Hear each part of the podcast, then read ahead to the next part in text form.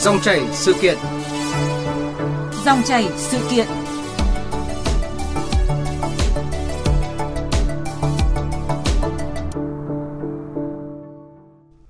Thưa quý vị và các bạn, theo dự kiến thì ngày 9 tháng 8 năm 2023, Hội đồng Tiền lương Quốc gia cùng với các cơ quan liên quan sẽ xem xét đánh giá thực trạng, mức độ sản xuất kinh doanh, tình hình sản xuất của doanh nghiệp, tốc độ tăng trưởng thu nhập của người lao động, để qua đó sẽ tính toán có điều chỉnh mức lương tối thiểu vùng vào năm 2024 hay không và nếu điều chỉnh thì sẽ tăng ở mức nào.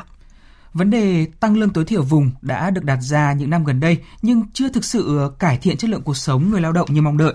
Với đề xuất tăng lương tối thiểu vùng ngay từ đầu năm 2024 tới, người lao động kỳ vọng và mong mỏi điều gì?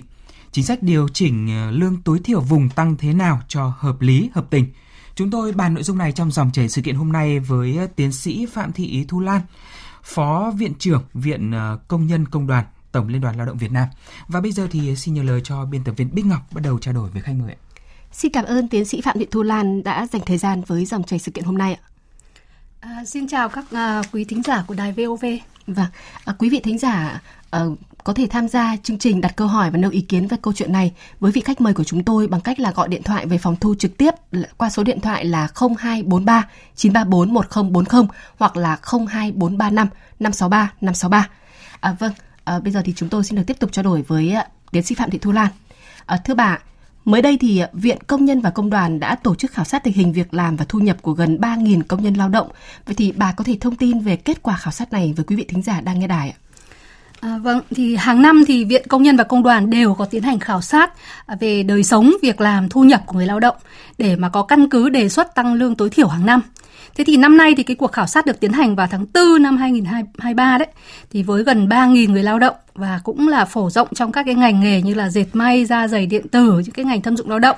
Thế rồi là ngành thương mại, cơ khí, giao thông vận tải, rồi cả xây dựng, à, nông lâm thủy sản và à, và cũng là các cái ngành khác nữa. Thế và cũng là phủ trong các cái loại hình doanh nghiệp khác nhau, cả doanh nghiệp nhà nước rồi công ty cổ phần, doanh nghiệp tư nhân trong nước và cả doanh nghiệp đầu tư nước ngoài và cả ở khu vực thành thị và nông thôn. Và có thể thấy là năm nay qua khảo sát thì chúng tôi thấy người lao động thực sự là rất khó khăn. Các cái năm trước ấy, kể từ khi mà Covid-19 xuất hiện ấy, thì sau các cái đợt phong tỏa thì doanh nghiệp sản xuất để hoàn lại các cái đơn hàng. Cho nên là người lao động có nhiều việc làm và làm thêm giờ cho nên là thu nhập cũng là khá hơn. Thế nhưng mà năm nay ấy, dù là Covid ờ, được kiểm soát Thế nhưng mà do khủng hoảng ờ, và lạm phát cao ở các cái nước nhập khẩu, thế rồi ảnh hưởng của ờ, chiến tranh Nga-Ukraine, thế nên là rất là nhiều doanh nghiệp bị giảm đơn hàng và từ đó thì nó ảnh hưởng tới việc làm và thu nhập của người lao động. Thế và kết quả khảo sát của Viện Công nhân Công đoàn chúng tôi cho thấy là cái mức lương mà người lao động à, được hưởng ấy thì vẫn chưa đảm bảo được cái mức sống tối thiểu. Đặc biệt là trong cái bối cảnh mà chi phí sinh hoạt nó gia tăng. À, chị thấy đấy sinh hoạt à, chi phí giáo dục rồi điện nước thì đều tăng. Thế rồi giá xăng thì liên tục là tăng. Thế rồi các cái chi chi phí sinh hoạt khác thì ít nhiều cũng là có tăng. Thế và à, theo Tổng cục Thống kê thì Bình quân là 6 tháng đầu năm 2023 thì CPI là tăng 3,29% so với cái cùng kỳ năm ngoái. Thế rồi lạm phát thì tăng 4,74%. Thế à, và khảo sát của Viện Công nhân Công đoàn thì cho thấy là cái tiền lương tối thiểu của năm 2023 chỉ đáp ứng được 1 phần 3 hoặc là cùng lắm một hoặc là 1 phần tư cái chi tiêu à, của gia đình người lao động thôi hơn 75% người lao động ở trong các ngành chế tạo sản xuất cho biết là ừ, cái thu nhập hiện tại nó không đáp ứng đủ cái nhu cầu chi tiêu tối thiểu của họ. Và mặc dù là có nhiều người lao động bị mất việc, thế nhưng mà đồng thời cũng vẫn có nhiều người vẫn phải là làm thêm giờ. À, theo khảo sát của chúng tôi thì hơn 72 à, xin lỗi là là hơn 52% người lao động phải làm thêm giờ để có thêm thu nhập. Thế và và mặc dù là có làm thêm, thế nhưng vẫn có hơn 17% người lao động họ vẫn phải vay nợ, à, vay tiền à, từ người thân, từ bạn bè và thậm chí là vay cả tín dụng đen à, để mà trang trải chi phí cuộc sống. Thế và ừ, cũng phải hơn 10%, 12% người lao động là được khảo sát họ trả lời là họ đã từng phải rút bảo hiểm xã hội một lần. Thế rồi để mà bù đắp chi tiêu cũng như là trang trải các cái chi phí Thế và khảo sát của chúng tôi thì cho thấy rằng đa số người lao động hơn 60% họ bày tỏ cái mong muốn là họ được tăng lương. Vâng. Ở qua những cái thông tin mà bà Phạm Thị Thu Lan vừa nêu thì cho thấy rằng là uh, cuộc sống lao động đang rất là khó khăn Dù họ đã xoay sở bằng nhiều cách. Thế nhưng mà rất nhiều người đã phải đi vay bạn bè rồi thậm chí tìm đến tín dụng đen để có thể chi trả được cuộc sống hàng ngày. Và để có góc nhìn toàn cảnh hơn thì mời tiến sĩ Phạm Thị Thu Lan và quý vị thính giả cùng nghe một phóng sự ngắn ngay sau đây. Từ cuối năm 2022, chị Bùi Thị Nguyệt thuê trọ ở huyện Đông Anh, thành phố Hà Nội đã bị cắt giảm giờ làm. Cố gắng cầm cự mong đến năm 2023 tình hình sẽ khả quan hơn, nhưng lúc này đã sang tháng 8, công ty vẫn chưa có nhiều đơn hàng mới. Chị may mắn chưa nằm trong danh sách cắt giảm nhân sự của công ty, nhưng mức thu nhập chỉ còn hơn 4 triệu đồng một tháng, không đủ để chị chi trả tiền thuê trọ, ăn uống sinh hoạt ở Hà Nội, chưa nói đến tiền gửi về quê cho ông bà nuôi hai con. Không có việc, không tăng ca, lương một tháng có 4 triệu rưỡi là hết cỡ thì chi tiêu trong nhà làm gì đủ. Cái gì đồ ăn bây giờ cái các thứ nó đắt này đang lo mình đang không biết là trong ở đây thì mình được đi đâu hay lại phải về nghỉ thời gian như nào nữa chứ. Mình xác định việc mình nó đang sắp hết thì mình cũng phải lo chứ. Nó công việc khác chứ. Nam công nhân Nguyễn Đình Huy, quê ở huyện Nam Trực, tỉnh Nam Định, cũng đang cân nhắc tiếp tục ở lại Hà Nội tìm công việc mới hay làm thủ tục nhận trợ cấp thất nghiệp rồi về quê. Hầu như là ai cũng lo lắng đấy. Mình cũng lo là kiểu như là ví dụ như công ty nó không không nhận thêm công trình ấy thì mình mất việc thôi. Việc thì tìm chỗ khác, thực ra nó cũng vất vả. Nếu như mình đang làm quen ở đây, thực ra thì ngành nghề nào thì cũng cũng lo là không có việc thôi chứ không phải là riêng ngành này. Nếu mà mất việc về quê thì vẫn sẽ mất việc thôi thì vẫn là trong cái tình trạng đấy nói chung là về quê thì còn gánh nặng cho gia đình hơn tại về quê mình không đi làm thì bố mẹ lại nuôi mình thôi thì sẽ cố gắng là tìm thêm việc ở ngoài này cùng với cắt giảm nhân lực gần 30% doanh nghiệp cho biết sẽ giảm một nửa doanh thu, chỉ khoảng 2,5% đơn vị có chiều hướng tăng. Tình hình việc làm khó khăn, thu nhập giảm sút, không đủ để chi trả cuộc sống. Nhiều công nhân thất nghiệp đã chuyển sang chạy xe ôm công nghệ, nhưng thu nhập vẫn rất bấp bênh. Bản thân em cũng đang tìm việc cho lại anh em ấy, hỗ trợ nhau ấy. Có nhiều đứa thì bảo là không đi nữa, không làm nữa, không xa nhà, thứ thời vụ các thứ không ổn định. Bây giờ cũng có người tìm được việc, cũng, cũng còn rất nhiều người họ chưa tìm được việc, ảnh hưởng đến ờ, đời sống của tôi, anh em, bạn bè cũng rất nhiều. Tìm việc ở đây nó vất vả, có có những người phải bỏ ra để chạy xe ôm để để để kiếm sống. Như ngày trước cái lương tầm khoảng 10 triệu thì gửi về cho vợ con được 7 8 triệu nhưng mà bây giờ thì có tháng có khi còn không gửi về được đồng nào. Vâng ạ, thưa tiến sĩ Phạm Thị Thu Lan, bà có suy nghĩ gì sau khi vừa nghe phóng sự vừa rồi? Ừ, phóng sự vừa rồi thì ừ, cho tôi một cái cảm giác là người lao động rất là mong manh. Họ bơ vơ, đơn côi và tự mình vật lộn với cuộc sống. Tôi cũng đang thử đặt mình vào cái vị trí của người lao động để xem xem là sẽ như thế nào? Nhưng mà tôi cũng không không thể hình dung được là nếu mình ở vị trí của họ thì mình sẽ phải vượt qua như thế nào. Cảm giác như là họ không biết giải cái bài toán cuộc sống của họ như thế nào. Vâng có cảm giác của cái sự vô vọng. Và cái mong chờ rất lớn lúc này là được tăng lương đúng không ạ? Vâng ạ. À, thưa tiến sĩ phạm thị thu lan thưa quý vị theo nhiều chuyên gia lao động thì tình hình khó khăn này còn có thể kéo dài đến hết quý 2 của năm sau. Và để giảm bớt khó khăn cho người lao động thì hai ngày nữa từ ngày 9 tháng 8 Hội đồng Tiền lương Quốc gia sẽ họp để tính toán có điều chỉnh mức lương tối thiểu vùng vào năm 2024 hay không. Và nếu điều chỉnh thì sẽ tăng ở mức nào? Vậy thì quan điểm của Tổng Liên đoàn Lao động Việt Nam về vấn đề này như thế nào, thưa tiến sĩ Phạm Thu Lan? Mong muốn của Công đoàn Việt Nam là tăng lương cho người lao động. Năm nào thì Công đoàn Việt Nam cũng thảo luận các cái chiến lược thương lượng để mà tăng lương cho người lao động. Thế và mỗi lần mà thương lượng thành công thì chúng tôi đều rất là vui mừng. Và công đoàn chỉ mong muốn là kinh tế phát triển, rồi doanh nghiệp ổn định và người lao động được đảm bảo việc làm và thu nhập được cải thiện. À, hiện tại thì công đoàn vẫn đang cân nhắc cái phương án sao cho hợp tình hợp lý, vừa đảm bảo việc làm của người lao động mà vừa đảm bảo là doanh nghiệp tồn tại, ừ, có cân nhắc tới cái sự ổn định của nền kinh tế. Thế nhưng mà cũng đảm bảo làm sao có sự chia sẻ của tăng trưởng GDP trong những năm vừa qua cho người lao động.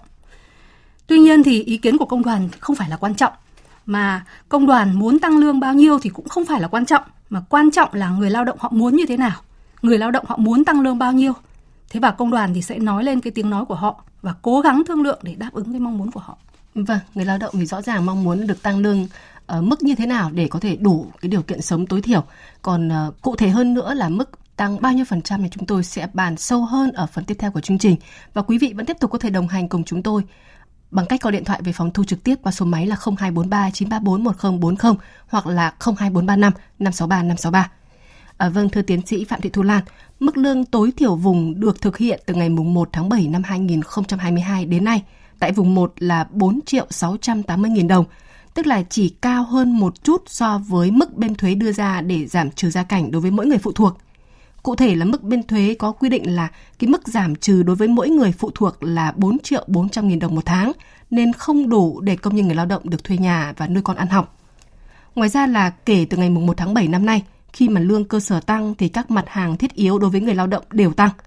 Và tới đây sẽ lại tăng giá điện thì có sẽ có thể là sẽ tiếp tục ảnh hưởng đến việc giá cả, à, dù là chính phủ đã giảm 2% thuế VAT. Điều đó cho thấy là cuộc sống của người lao động sắp tới đây thì dự kiến là vẫn còn rất là nhiều khó khăn. Vì thế mà nhiều chuyên gia và người lao động đã đề xuất là rất cần phải tăng lương tối thiểu vùng năm 2024 và mức tăng là từ 6% đến 8%. Bà có suy nghĩ như thế nào về con số này? Đây thì cũng là suy nghĩ của cá nhân tôi à, với tư cách là nhà nghiên cứu về lao động và cũng thường xuyên là tiếp xúc với người lao động và cũng hiểu được cái cuộc sống khó khăn của họ. Ở đây thì tôi xin chia sẻ cái thông tin về cái mức đề xuất tăng lương tối thiểu của công đoàn và người lao động ở một số nước trong khu vực mà họ đã bắt đầu tiến hành thương lượng à, tiền lương tối thiểu năm 2004 rồi, à, 2024 rồi để quý giả quý độc giả hình dung. À, ví dụ như ở Indonesia thì công đoàn đề xuất là tăng lương tối thiểu 15%. Hay ở Bangladesh thì công đoàn đề xuất tăng hẳn là 175% bởi vì họ tính toán là cái mức tăng cộng dồn của mấy năm liền không được tăng. Thế rồi Myanmar cũng vậy, Ờ, công đoàn cũng đề xuất là tăng 105,8%. À, ờ, một số nước khác trong khu vực thì chưa thấy thương lượng. Thế nhưng mà Lào ấy, nước láng giềng ngay cạnh chúng ta đây thì họ đã thương lượng và họ đạt cái mức tăng là 8,33% cho năm 2024.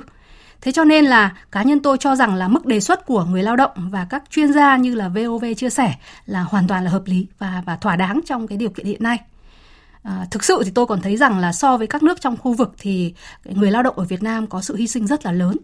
Họ sẵn sàng là chia sẻ với doanh nghiệp khi mà chỉ bày tỏ cái mong muốn tăng lương là 6% đến 8%. Vâng.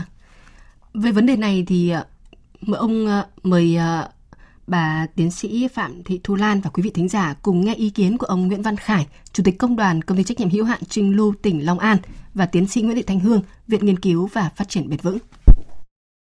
Em nghĩ là để tăng lương người lao động thì ngoài cái tăng năng suất lao động thì doanh nghiệp cũng phải ờ, giảm các cái chi phí khác, chứ không phải là chi phí từ cái lương của người lao động. Thật ra thì lên lương nó một phần, nhưng mà em thấy xung quanh mình cái giá cả, giá tiêu dùng nó đã tăng rất là nhiều rồi. Trước chính phủ mình có những cái biện pháp để mình giảm cái tác động tiêu cực từ cái ờ, tăng cái giá tiêu dùng để cho cái đồng lương người lao động khi họ tăng lên nó đảm bảo cái cuộc sống họ hơn. Nếu không tăng lương thì họ sẽ tiếp tục sống như thế nào?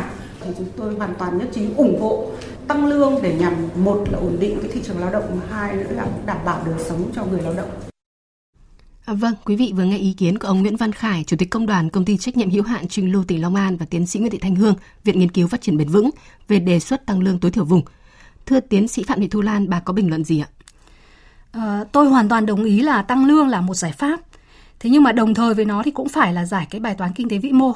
Bởi vì tăng lương mà giá cả lại tăng theo thì tăng lương thì cũng không có ý nghĩa gì. Thì đây là cái vấn đề mà đòi hỏi sự vào cuộc của cả hệ thống chính trị và cái vai trò tham gia tích cực của các bên liên quan. Và tôi cho rằng là thế giới ngày nay thì đang trở nên rất dễ bị tổn thương, hơn bao giờ hết.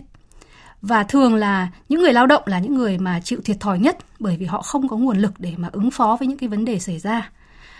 Giải pháp cho họ thì luôn luôn là ứng phó với vấn đề hơn là phòng ngừa vấn đề xảy ra và tiền lương tăng thì luôn luôn là chạy theo để mà bù đắp trượt giá và bù đắp chi phí sinh hoạt tăng. Thế cho nên là công đoàn thì mong muốn nhà nước à, và các bên liên quan có một cái cách cách tiếp cận là bền vững hơn, à, coi tiền lương là giải pháp để mà kích thích tinh thần lao động sáng tạo rồi nhiệt huyết của người lao động chứ không chỉ là để giải quyết vấn đề là tiền lương là để bù đắp uh, chi phí sinh hoạt hàng ngày như cái cách chúng ta đang làm hiện nay. Vâng, ờ, chúng ta đều nêu rất là yếu kiến kể cả người lao động và các chuyên gia lao động và bà Phạm Thị Thu Lan thì đều ý kiến là phải tăng lương. Vậy thì cụ thể thì cái thời điểm nào theo bà là thích hợp? Tức là từ tháng 1 hay là tháng 7 của năm 2024 ạ? Tại vì nếu mà tính đến tháng 1 ạ, thì nghĩa là chúng ta đã 1,5 tức là một năm rưỡi rồi.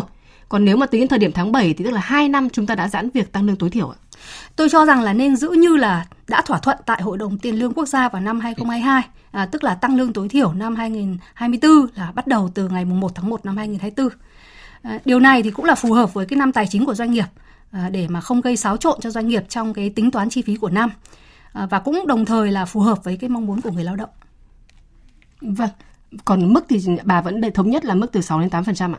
À, đấy là cái mong muốn ờ, của người lao động và các chuyên gia và như tôi đã nói là công đoàn cũng đang cân nhắc cái phương án đề xuất uh, hợp lý, hợp tình hợp lý nhưng mà tôi thì cho rằng cái mức đề xuất đấy cũng rất là thỏa đáng trong vâng. cái bối cảnh so sánh với nhiều nước trong khu vực. Ở ờ, trong gần 9.560 doanh nghiệp tham gia khảo sát mới đây cuối tháng 4 thì có 82% cho biết là sẽ giảm quy mô, tạm dừng hoặc là ngừng kinh doanh trong nửa năm còn lại. Có thể thấy là doanh nghiệp lúc này cũng rất là khó khăn Vậy thì nếu mà tăng lương tối thiểu vùng thì những doanh nghiệp này liệu có thể sẽ tìm cách để không phải tăng lương hay không ạ? Tại vì trước đây cũng đã có cái tình huống này rồi thưa bà. À, thực tế thì tình trạng này thì nó chỉ xảy ra ở một bộ phận nhỏ các doanh nghiệp. Thế và à, và tôi xin nói rằng là cái cách tiếp cận của doanh nghiệp à, như vậy thì là thường là ở những cái doanh nghiệp mà họ có cái tư duy phát triển theo kiểu là ừ, ăn sổi ở thì thôi. À, tức là họ chỉ nghĩ tới cái lợi ích trước mắt thôi mà quên lợi ích lâu dài. À, còn nếu như ở doanh nghiệp có tư duy phát triển bền vững thì mà họ thực sự coi người lao động là tài sản thì họ sẽ không tìm cách để cắt giảm các cái chi phí khác của người lao động để bù tăng lương. Ở đây thì còn liên quan tới cái đạo đức kinh doanh của doanh nghiệp nữa. Khi doanh nghiệp luôn tìm cách lách luật như vậy thì rõ ràng là họ chưa quan tâm tới cái đạo đức kinh doanh.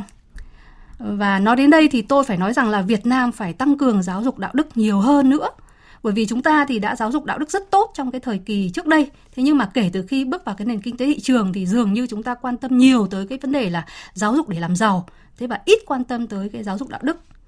À, tôi nhớ là à, Mahatma Gandhi có nói một câu là đức hạnh là nền tảng của mọi thứ cho nên là nếu chúng ta không chú trọng vào giáo dục đạo đức ấy, thì cái nền kinh tế thị trường sẽ dần dần làm mất đi những cái giá trị truyền thống uh, văn hóa quý báu của của dân tộc Việt Nam của con người Việt Nam như là nhường cơm xẻ áo rồi lá lành đùm lá rách. À, vâng, à, ở thời điểm khó khăn thì doanh nghiệp nghĩ rằng là sẽ tìm cách để không phải tăng lương. Thế nhưng mà lâu dần khi mà người lao động đã sẻ chia hết sức rồi mà cuộc sống vẫn kham khổ như thế thì những cái những cái khó khăn và những cái đối mặt người doanh nghiệp sẽ phải tiếp nhận khi mà liên tục tìm cớ để hoãn việc tăng lương hoặc là trốn tránh cái việc tăng lương cho người lao động thưa bà? À, tôi nghĩ rằng là à, nên nên phải có cái tư duy phát triển bền vững nếu mà tìm cách trốn tránh cái việc à, tăng lương cho người lao động thì nó chỉ được cái lợi ích trước mắt thôi và lâu dài à, nó không thể bền vững được bởi vì người lao động không được tăng lương họ không có động lực làm việc và như thế thì không kích thích cái tinh thần làm việc thì nó chỉ làm xấu hơn cho doanh nghiệp thôi. Vâng và thậm chí là khi mà nhiều doanh nghiệp người ta đồng nghiệp là đồng loạt là nghỉ việc hoặc là biểu bãi công thì rõ ràng là lúc đấy là tất cả dây chuyền sản xuất đều phải dừng lại và doanh nghiệp sẽ phải đối mặt với càng nhiều khó khăn hơn nữa đúng không ạ? Vâng, như thế thì nó sẽ không lợi cho ai cả, thiệt cả cho à, doanh nghiệp, thiệt cả cho nền kinh tế và tất nhiên là ừ, người lao động rồi. À, vậy thì với những cái doanh nghiệp mà đang gặp khó khăn và không có nguồn để tăng lương tối thiểu vùng thì à, bà có đề xuất rằng là nên chăng là nhà nước cũng cần có những chính sách hỗ trợ ạ? À, trong những năm qua thì nhà nước luôn luôn có nhiều chính sách hỗ trợ cho doanh nghiệp trong những lúc mà nền kinh tế trao đảo hay là doanh nghiệp gặp khó khăn thì nhà nước luôn luôn là có chính cái chính sách hỗ trợ cho doanh nghiệp. Thì chị cũng thấy là thời gian vừa qua nhà nước cũng đưa ra rất nhiều chính sách để hỗ trợ doanh nghiệp như là giảm thuế rồi phí rồi uh, tiền thuê đất rồi giảm lãi suất vay rồi giảm cả thuế VAT nữa. Uh, nhưng mà tuy nhiên thì tôi nghĩ chúng ta cũng cần phải có cái cách nghĩ mới. Uh, có nên là lúc nào cũng nghĩ tới giải quyết vấn đề bằng những cái biện pháp giải cứu như vậy không? Người Việt Nam thì tôi thấy là thường rất là giỏi trong khó khăn và trong khó khăn thì họ mới tìm ra cách làm mới. Cứ hãy chúng ta hãy nhớ lại đây nhớ lại về cái, cái lịch sử một chút là khi mà khối liên bang Xô Viết sụp đổ rồi các nước Đông Âu sụp đổ thì chúng ta hoang mang lo lắng à, như thế nào. Thế nhưng mà rồi chúng ta vẫn tìm ra được cái hướng đi cho mình và vẫn đứng vững. Hay là cái Covid xảy ra thì cả thế giới ở lao đao rồi nhiều nước thì tăng trưởng âm thế nhưng mà Việt Nam thì vẫn là một trong số ít các nước thì tăng trưởng dương. À, vậy thì có nên là hỗ trợ các doanh nghiệp để tiếp tục tồn tại trong các cái ngành cũ rồi các cái ngành thâm dụng lao động ờ, có giá trị gia tăng thấp ờ, và cũng được nhiều chuyên gia khẳng định là những cái ngành này sẽ là những ngành mà tăng trưởng thế nhưng mà không hề tạo việc làm trong cái thời kỳ cách mạng công nghiệp 4.0 hay là nên là tăng lương để mà tạo cú, cú hích cho doanh nghiệp thúc đẩy doanh nghiệp chuyển đổi rồi phát triển ngành mới, rồi tạo các cái việc làm mới phù hợp hơn với cái thời kỳ mới. Ờ, thì tôi cho rằng là cái sự lựa chọn nó rất là rõ ràng. Thì vấn đề là liệu chúng ta có đủ dũng cảm và à, đủ quyết tâm để làm hay không thôi. Vâng, trở lại với cái câu chuyện là đề xuất tăng lương tối thiểu vùng ạ. Thì thưa bà là cái câu chuyện mà tăng lương tối thiểu vùng đã đặt ra nhiều năm nay rồi. Thế nhưng mà rõ ràng là sau rất nhiều nỗ lực cải cách tiền lương thì thực tế là người lao động vẫn chưa sống được bằng lương. Và cụ thể là như phần đầu bà có chia sẻ là uh, theo cái khảo sát của Viện Công nhân Công đoàn ấy ạ, thì rất nhiều người lao động chia sẻ rằng họ vẫn chưa sống được bằng lương. Vậy bà có đề xuất như thế nào để cái việc cải cách tiền lương nó uh, gắn với thực tế hơn để người lao động thực sự sống được bằng lương ạ? À, chúng tôi thì cũng có những cái đề xuất đưa ra à, trong các cái cuộc thảo luận về tiền lương À, hiện nay thì à, chúng ta đang tính toán cái à, phương pháp tính toán à, xác định mức lương tối thiểu ấy à, dựa trên một cái phương pháp mà chúng ta đã xác định cách đây hơn 10 năm rồi. Thế và 10 năm là một cái giai đoạn mà cái nền kinh tế thay đổi rất là nhiều à, cũng như là à, à, cuộc sống cái yêu nhu cầu cuộc sống nó thay đổi rất là nhiều à, các cái chi phí nó cũng thay đổi rất là nhiều cho nên là chúng tôi cũng đang đề xuất là à, trong cái giai đoạn tới thì cần phải có những cái phương pháp xác định mức lương tối thiểu mới nó phù hợp hơn à, với cái cái à, sự phát triển của nền kinh tế. Và chúng tôi hy vọng là nếu chúng ta tìm ra xác định ra được một cái phương pháp xác định mức lương tối thiểu mới thì nó sẽ đáp ứng được cái nó dựa trên cái mức sống tối thiểu thực tế và nó đáp ứng uh, được cái mức sống tối thiểu của người lao động. Tất nhiên là uh, để mà thực hiện được nó thì chúng ta cần phải có những cái nghiên cứu uh, xây dựng cái phương pháp có sự đồng thuận của các bên. Thế rồi có các cái tính toán về cái lộ trình để mà đạt được cái điều đó và nó đòi hỏi cái sự nỗ lực cũng như là chung tay cũng như là uh, đồng uh, ý kiến uh, của rất nhiều bên. Vâng, tức là còn rất nhiều vấn đề đặt ra và sẽ hy vọng là sẽ được giải quyết kịp thời trong cái phiên họp của Hội đồng Tiền lương Quốc gia sắp tới đây. Vâng, chúng tôi cũng mong muốn như vậy. thưa quý vị và các bạn, tại diễn đàn người lao động lần đầu tiên được tổ chức tại hội trường Diên Hồng, nhà Quốc hội mới đây, Chủ tịch Quốc hội Vương Đình Huệ cho biết là Quốc hội đã nhiều lần có nghị quyết về vấn đề này – Gần đây nhất là nghị quyết kỳ họp thứ 5 Quốc hội khóa 15 đã giao cho chính phủ báo cáo lộ trình cải cách tiền lương. Trong đó bao gồm khu vực công và khu vực tư tại kỳ họp thứ 6 sẽ diễn ra vào tháng 10 tới đây để xem xét lộ trình và cân đối nguồn lực. Còn ở thời điểm này khi mà chưa cải cách tiền lương thì Chủ tịch Quốc hội sẽ cho biết là sẽ xem xét điều chỉnh mức tiền lương tối thiểu vùng dựa trên nguyên tắc bảo đảm mức sống tối thiểu của bản thân, chỉ số lạm phát – phải giải quyết hài hòa mối quan hệ lao động giữa doanh nghiệp và người lao động bởi tiền lương là thu nhập của người lao động là chi phí của doanh nghiệp. Và chúng tôi sẽ tiếp tục cập nhật thông tin mới nhất về vấn đề này trên các chương trình và bản tin thời sự. Mời chú ý, mời quý vị chú ý đón nghe. Một lần nữa xin trân trọng cảm ơn tiến sĩ Phạm Thị Thu Lan, Phó Viện trưởng Viện Công nhân Công đoàn, Tổng Liên đoàn Lao động Việt Nam đã dành thời gian tham gia dòng chảy sự kiện hôm nay và cảm ơn quý vị thính giả đã quan tâm theo dõi. Ít phút còn lại của chương trình hôm nay thì uh, tiếp theo chương trình thì mời